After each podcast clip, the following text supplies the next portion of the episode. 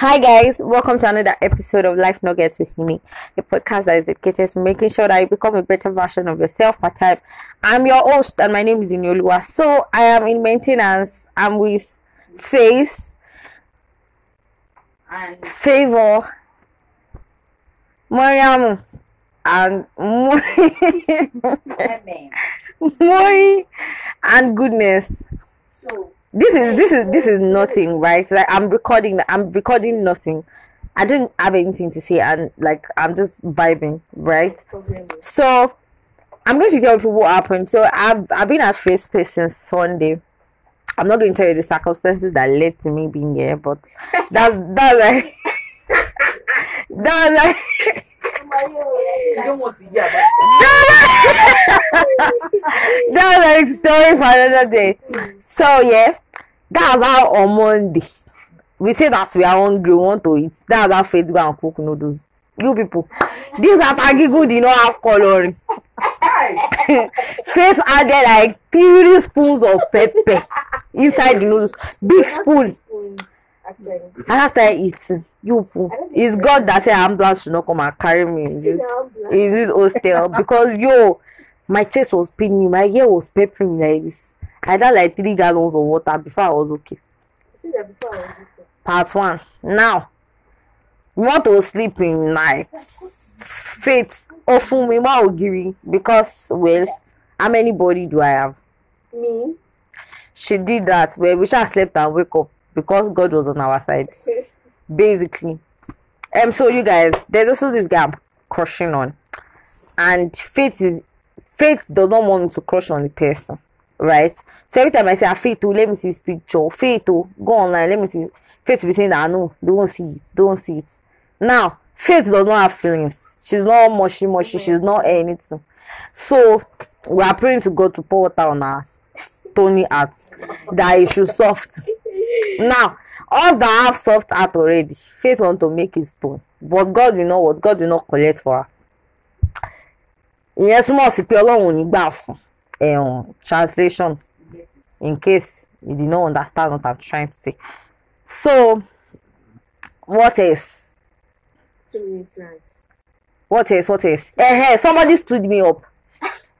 I dress up. I wore sneakers and trouser and something that looked like crop top.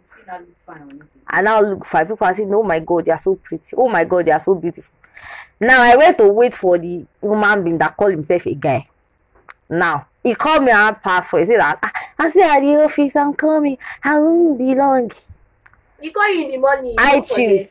Ah, he called in the morning. He told me that he went very early in the morning. You people should understand. He told me that he went to the mountain to pray Yes. on a Monday morning. He said that he went to the mountain to pray yesterday. That was on a Sunday. Now, I said that okay.